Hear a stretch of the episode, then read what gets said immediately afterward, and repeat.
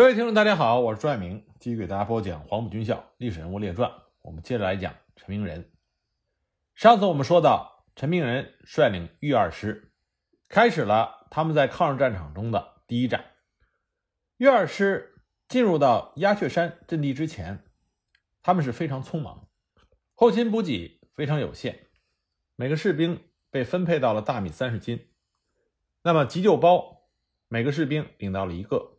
药包里只有止疼丸三粒，药棉一卷，绑带两根当然，这种情况在当时的国军里是非常普遍的。那么，豫二师进入到鸦雀山阵地以后，这个阵地之前就有工兵构筑有隐蔽部和交通壕，但很多地方都需要进一步的整修和加固。不过，日军留给豫二师的时间并不多。进入阵地之后的第二天，天刚破晓。日军飞机九架就开始对豫二师的各阵地轮番轰炸，炸了整整一天。紧接着，日军的炮群又开始对豫二师的阵地进行了连续性的饱和炮击，想要摧毁豫二师的防御阻击能力。那么，豫二师的官兵坚守在战壕内，为了避免被日军发现目标，都不能埋锅造饭，大家只能用随身携带的生米来充饥。到了第三天，日军的步兵在飞机、大炮的配合下，发起了全线攻击。陈明仁下令，全师的将士沉着应战。日军不到有效射程之内，绝不还击，避免暴露目标，保存有生力量，与日军做近战的殊死搏斗。按照师部的命令，等日军步兵到达前沿阵地两百米的时候，豫二师全线以猛烈的炮火还击，将日军一片一片的打翻在地。并且对突入阵地的日军进行了反冲锋，将其消灭或者击退。整整拼杀了一天，日军遭到严重的打击，全线溃退。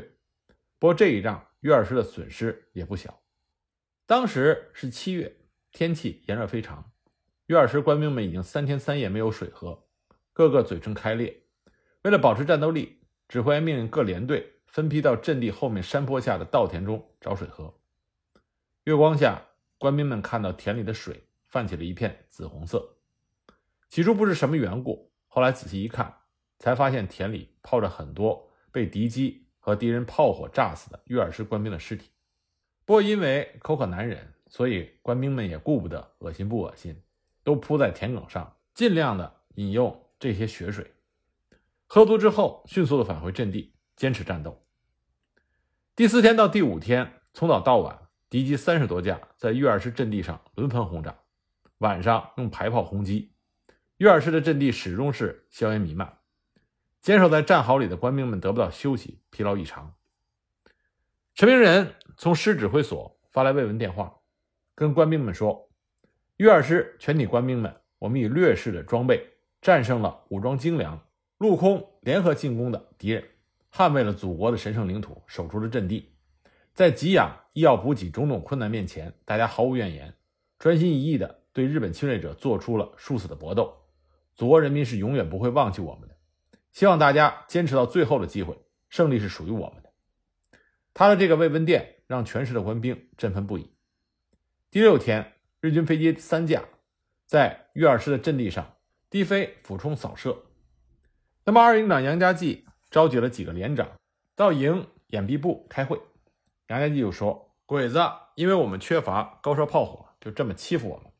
我们要想办法给鬼子一点颜色看看，不能让他们这么猖狂。”三连的副连长周表明建议用轻机枪对付低飞的日机。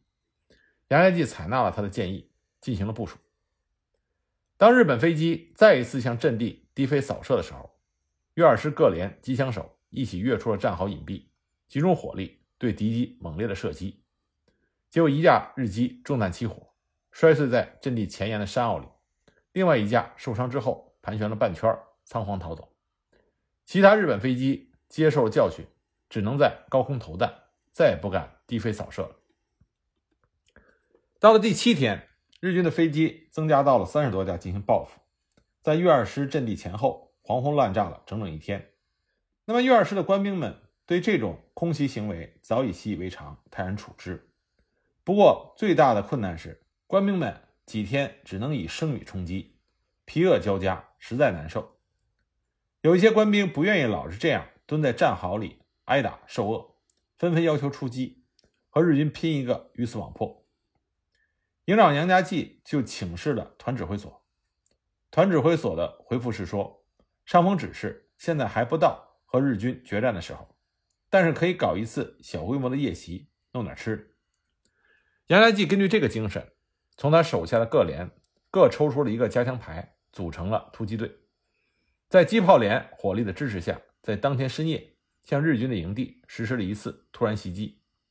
日军猝不及防，遭到打击之后。惊慌逃窜，岳二师的突击队杀伤了大批日军，抢到了不少罐头食品，然后按照师部的事先安排，迅速返回了阵地。在回撤的过程中，日军用火力封锁了岳二师阵地前沿，使得突击队受到很大的伤亡。就在发动突击的当晚，岳二师接到了战区指挥部的命令，向九江十里铺转移。刚刚撤出阵地，又接到了趁夜向武陵方向。撤退到岳阳集结待命的命令。不过，由于缺乏后勤的保证，吃不到熟食，又经过了七天七夜的血战，部队疲惫不堪。撤退的途中，有的官兵竟然倒地不起。经过十多天的时间，才陆续收容到达了岳阳。鸭雀山一战是岳二师和陈明仁抗战以来的第一仗。由于缺乏战争经验，加上部队之间的联络不畅、装备不良、阵地不坚固等原因。那么，在日军的猛烈攻击下，岳二师损失惨重，全师共六千人，伤亡约一千八百人，近三分之一。他们用血肉之躯抵抗住了日军的飞机大炮。在战斗最危急的时刻，岳二师坚守阵地，极力掩护了九良公路的交通，为友军的安全撤退赢得了宝贵的时间，因此受到了蒋介石的夸奖。而第九战区司令长官陈诚对陈明仁的表现颇为满意。他建议让陈明仁调任第四十师的师长，解散岳二师，将其官兵补充到其他各师，这也获得了蒋介石的批准。那么四十师是财政部税警总团改编，武器装备和官兵的素质都远胜岳二师。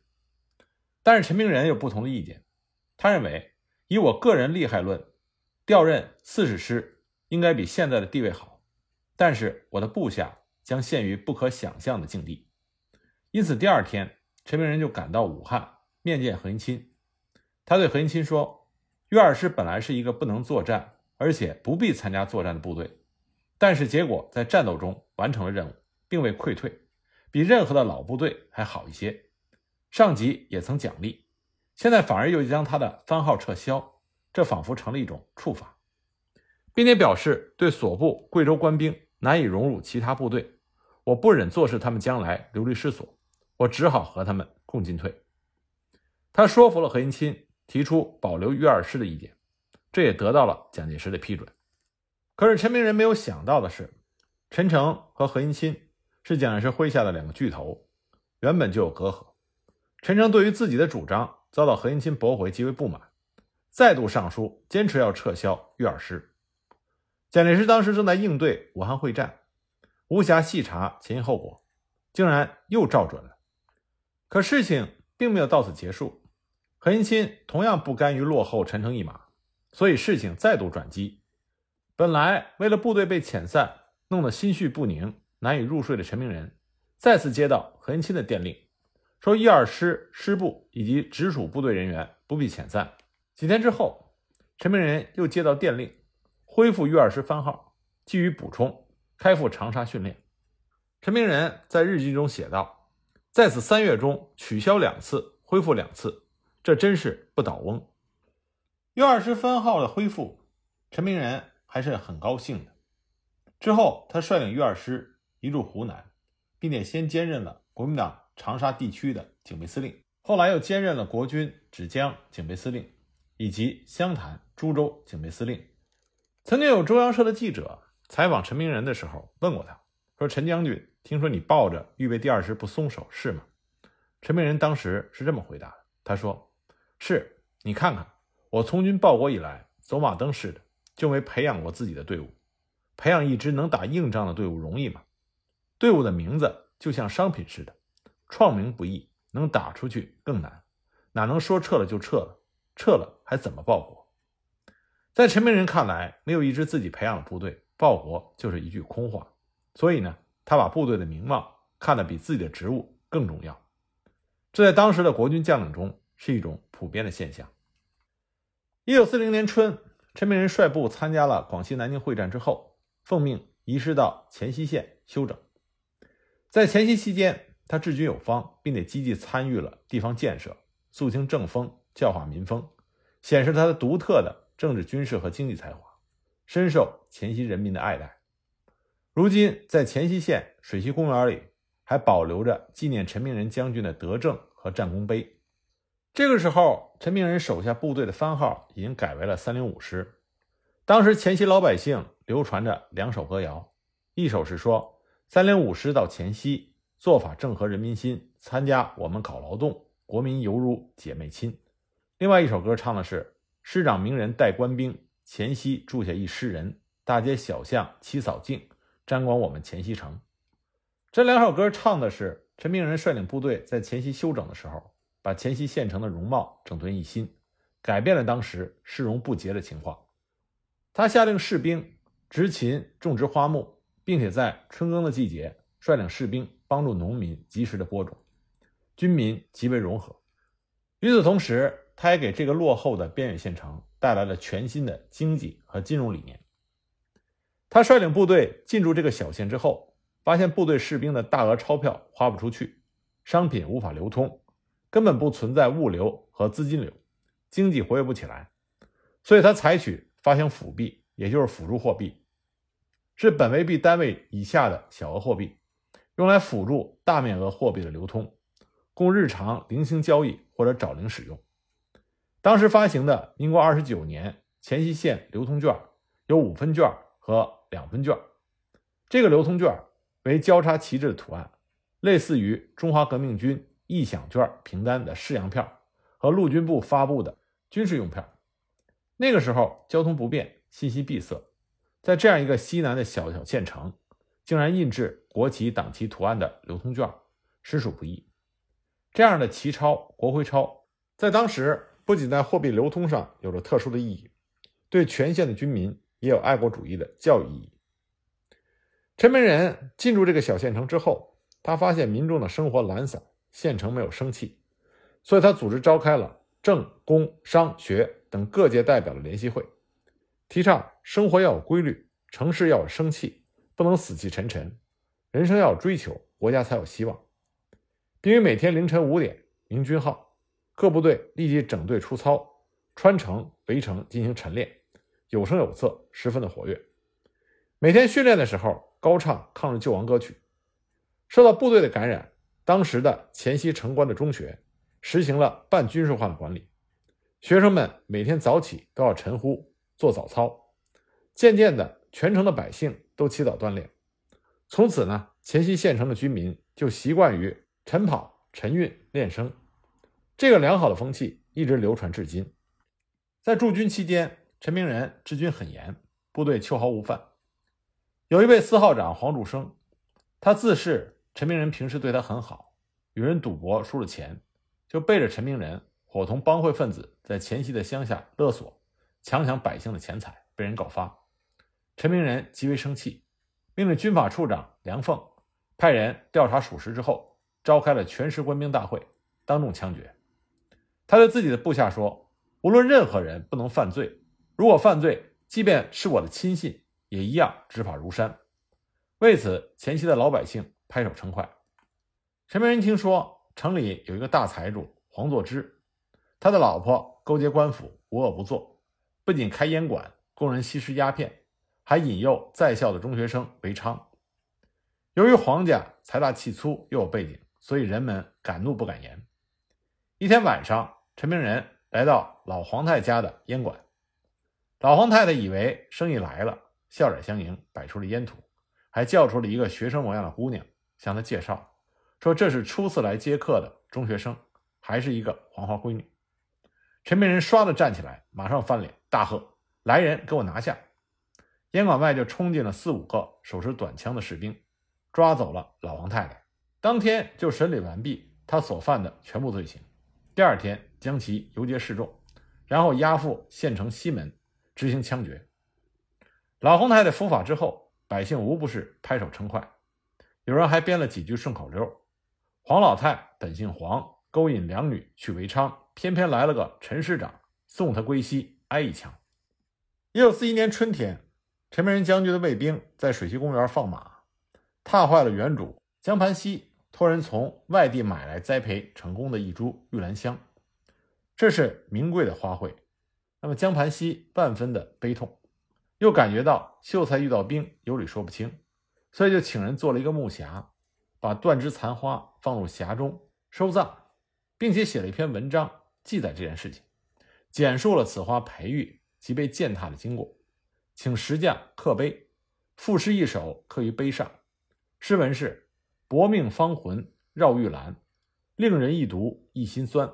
可怜倾城倾国色，化作污泥不忍看。”那么，在给玉兰香下葬的时候，他还请了陈明仁和前夕的一些知名人士共聚，为这株玉兰香举行了特别的葬礼。陈明仁问明原委之后。当即就向江盘溪这位老秀才赔礼道歉，并且赔偿了五百块大洋。自此之后，两个人成为至交。事后，江盘溪请人磨平了碑文，另刻了玉兰香之墓的碑文，立于坟前。在前夕，陈明仁的轶事经常流传于民间，散见于各种碑记。比如说，他对前夕的教育也很关心，曾经亲自到养正小学勉励师生。在学校毕业班毕业典礼上，为学子们题词，养正小学第三期毕业同学留念：“学无止境，业何已毕，免乎小子更上一级。”陈明仁敬题等等。在前期驻扎期间，陈明仁积极的维护地方治安，亲民爱民，除暴安良，着力禁赌禁毒，枪决了贩卖鸦片的保长，奸污妇女的司令，欺压群众的恶霸。很多故事至今仍在当地流传。一九四零年十月十五日，日军以三个师团的兵力于广西钦州防城登陆，攻陷南宁之后，沿南宁至桂林的公路向郴州袭扰，并且派出得力部队占据了昆仑关，作为其继续侵略西南的战略基地，企图切断湘桂黔的交通线，对湘粤桂形成战略包围。那么，昆仑关是战略要地。当时的守敌是日军最精锐的板垣第五师团。那么，国军和日军双方争夺昆仑关，就是关系到整个西南战局的一次重大的战役行动。那么，很多人都熟知，当时担任攻打昆仑关任务的正是国军第五军。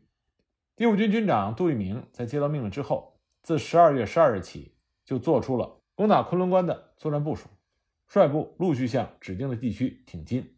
准备阻击日军北进。十二月十七日，在昆仑关附近地区与日军的遭遇开火，这就揭开了昆仑关战役的序幕。虽然第五军是国军中的主力精锐，但是日军同样也是精锐主力，而且占据地形优势，所以双方就形成了对峙局面，战事更加的吃紧。杜聿明连连向蒋介石告急要人，军令部请示蒋介石。蒋介石他就想到了陈明仁，他向何应钦下令调陈明仁赶赴昆仑关战场。十二月二十五日五月一时，军令部急电陈明仁，命令其率所部驰援昆仑关。得到命令之后，陈明仁命令所属各团连夜组织敢死队，由各连挑选精锐官兵一个排，每四个排为一个分队，每个分队是一个敢死队。天明时分，全师组成了五十六个敢死队。上午九点三十分，陈明仁在驻地枝江召开了各团敢死队官兵誓师大会。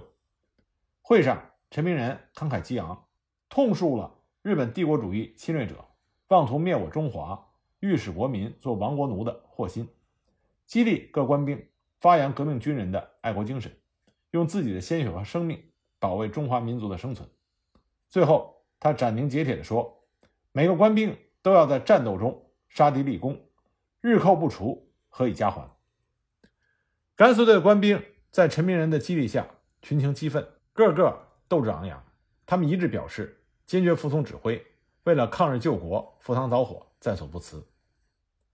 下午三时，陈明仁命令第四、第五、第六步兵团以团为单位，用强行军的速度赶到衡阳，转乘火车至郴州。陈明仁亲率师部以及敢死队的官兵从枝江出发，强行军至路口，然后转乘火车至柳州。于是，全师各部队日夜兼程，一昼夜行军一百八十华里，七天七夜行程一千三百多里，分别到达了路口和衡阳，乘火车疾驶柳州。在柳州下车之后，又急行军向宾阳、思龙进发。由于陈明仁一贯是严以治军，行军途中，部队无论是休息或是进餐，都不进民宅，受到了当地民众夹道欢迎。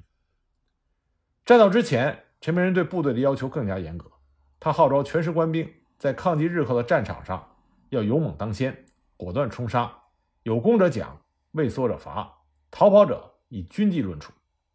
他按照所得知的昆仑关的战报，在行军途中就和有关的作战人员对着地形图研究了周密的作战计划，决定从昆仑关的左右两翼增援杜聿明部，首先攻打昆仑关三十四高地，以取得有利的制高点和立足点。当陈明仁的部队向着宾阳、思龙开进的时候，他利用空隙时间，召集各步兵团长、炮兵和工兵营长以及有关的作战人员。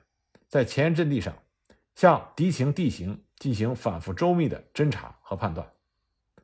当时他发现，在三十四高地及其左侧一带的高地，约有日军一个连队，其防卫重点似乎在三十四高地的主峰。该阵地的障碍物只有一层屋顶型的铁丝网，这是日军凭借着三十四高地地形险峻而加强设置。日军的火力点的布置虽然十分的隐蔽，但是经过详细的观察。仍然可以发现其有利于我方对火力的压制和突击。经过详细的研究，陈明仁环视了一下全场，胸有成竹地说：“三二四高地山高坡陡，工事建筑坚固，火力封锁严密，正面强攻势必难以奏效。但是如果不拔除这个据点，就不利于全线反击敌人。因此，我们只能将攻击的重点指向三二四高地。”他下达命令，本师决定。向正面之敌发起攻击，重点指向三十四高地，由两翼包围歼敌。第四团团长洪行率部由左翼首先投入战斗，进行佯攻，将日军火力吸引到左翼，保障主攻方向得手之后，向日军的纵深攻击前进。第五团团长戴坚率领部队主攻三十四高地，选择英勇善战的官兵组成敢死队，由工兵支援，实行主要突击。第六团为师预备队，站在师部附近待命，准备攻击右翼。陈明仁希望大家身体力行，与日军决一死战。会后，各步兵团分别组织了营连排干部，对各自的攻击目标、前进路线进行了更加细致的侦查。对于日军的每一个火力点，让各重机关枪连进行了严密的分工，哪挺机枪压制哪一个火力点，都明确了。各自的攻击任务，以保证对日军实施有效的火力压制，掩护步兵进行攻击。陈明仁还亲自检查了敢死队，对这些士气高昂的官兵，他只说了一句话：“看到你们这样威武雄壮的队伍，我相信一定能打胜仗。”敢死队的官兵们受到了鼓舞，当时就回答：“一定要誓死杀敌，立大功。”一切准备就绪之后，敢死队就向昆仑关日军的正面。展开了进攻。第五团的敢死队担任正面攻击，第四团的敢死队担任左翼攻击，第六团的敢死队担任右翼攻击。那进攻战斗都是在夜间进行，白天只派少数的官兵潜行侦察敌情。到了夜幕降临之后，全军才出动攻击。陈明仁管这叫做“盯黑不打白”。日军知道粤二师的增援部队采取夜袭战法，所以他们在夜间。就会收缩到碉堡内防守。国军敢死队官兵冒死攻坚，一连三晚不断的向日军的碉堡猛烈攻击，摧毁了敌人碉堡多处。大部分日军被迫退到第二线，但仍有少数的日军坚守不退，从堡内的枪眼向外扫射。敢死队的官兵伤亡甚重。在连续三晚的战斗中，陈明仁亲临前线指挥，敢死队攻占了日军阵地，日军不甘失守，增援反扑。岳二师的官兵坚守阵地，寸土不让。日军冲上来，敢死队的官兵就出阵与之肉搏。在陈明仁的直接指挥下，岳二师打败了日军一次又一次的反攻。而担任佯攻的第四团的枪声也是一阵响似一阵。日军一看国军守攻左翼，就把兵力向左翼转移，企图要阻止第四团的进攻。而担任主攻的第五团和工兵连，在代监团长的指挥下，早已经趁夜黑接近了日军，将日军的铁丝网剪开了几十米的缺口。敢死队借着炮火和各种火力掩护，把炸药塞到日军的堡垒，被炸毁的日军堡垒火光冲天。敢死队官兵就强攻入日军的阵地，展开了肉搏格斗。日军虽然几次组织了反扑，并且以强大的炮火轰击陈明仁的前沿指挥所，但是陈明仁组织的第二梯队加入战斗之后，日军终于被全歼，三十四高地被豫二师占领，这极大帮助了在主要方向上第五军的进攻。在此期间，昆仑关后路上的五塘、六塘的日军曾两次。派出一个连队以上的兵力前来增援，但是遭到豫二师全力的抵抗，致使日军损失惨重，退回原地。经过连续几天的战斗，日军在陈明仁部的不断打击下，遭受到了比较大的损失，但仍然凭借着地道暗堡工事，利用山头死角顽强的阻击，特别是从地下工事射出的机枪火力凶狠猛烈，这使得陈明仁冲锋的部队。进攻连连受挫，陈明仁就命令改变打法，指示各团各营精选出身强力壮、作战勇敢的官兵，组成小股的突击队，和日军进行逐地逐点的争夺。在拼搏的过程中，有时为了攻占一个山头的据点，双方几进几出，几个回合下来伤亡累累。有的时候，在一个地道工事内聚集着几十个日军负隅顽抗。那么，豫二师的国军士兵不怕牺牲，前仆后继地把炸药包、集束手榴弹投掷下去，将其全部炸死。当时的战况非常激烈。作为一位优秀的军事将领，陈明仁统观战场全局，对每一个部分的战斗都能够体察入微，及时指挥。在一次战斗中，他麾下的第五团团部被日军包围，形势十分危急。团长戴坚当时已经把重要的公文全部烧毁，准备和阵地共存亡。但就在这个时候，陈明仁突然出现在阵地上，命令第五团二营四连连长彭德率领全连官兵投入战斗，以解团部之围。彭德立即组织了全连九挺轻机枪，集中火力向日军薄弱的方面发起了猛烈进攻。同时呢，还组织了一个排的兵力上好刺刀，冲入敌阵，与日军展开了肉搏战。彭德负伤，但仍然继续指挥官兵与日军白刃格斗。全连在付出了伤亡过半的代价之后，终于解了团部之围。陈明仁当即就嘉奖了彭德，提升他为二营营长，接下了之前壮烈殉国的二营营长的位置。陈明仁率部夺取了三十四高地之后，继续指挥第四团向九塘发起进攻，第五团则由三十四高地尾追日军向前推进。那由于地形复杂，情况不明，第五团的主力进入到一个无名山谷中，受到日军的反包围，情况十分危急。团长戴坚沉着勇敢，立即组织反击。陈明仁见状，当机立断，立即命令师预备队第六团的一个营进击日军的侧翼。日军腹背受敌，就向九塘退却。第五团的主力随尾追击，而第四团切断了九塘至昆仑关的公路，由东面进攻。而第五团继续由北面向九塘进攻。正当九塘的日军想要退到五塘之际，陈明仁又抓住了战机，命令第六团向五塘进攻，断绝日军的退路。日军四面被陈明仁部堵截，乱作一团。陈明仁当即命令第四团、第五团发起猛攻，合击日军，协同友军部队将退到九塘的日军歼灭。这个时候，五塘的日军退守四塘。陈明仁指挥全师乘胜向四塘进击，以迅猛之势就占领了石登岭高地。日军从南宁以一个连队的兵力增援四塘，企图夺回五塘。陈明仁利用石登岭有利地形，重新部署了兵力，命令第六团居中阻击日军的进攻。命令第四团、第五团从左右两翼包围日军。日军前进运动完全暴露在国军的火力之下。经过激战，歼灭日军两千五百多人，只有少数的残敌退守南京城，战斗结束。因为在昆仑关战役中的杰出表现，豫二师受到了蒋介石的嘉奖。全师官兵在昆仑关大捷的喜悦中度过了一九四一年的春节。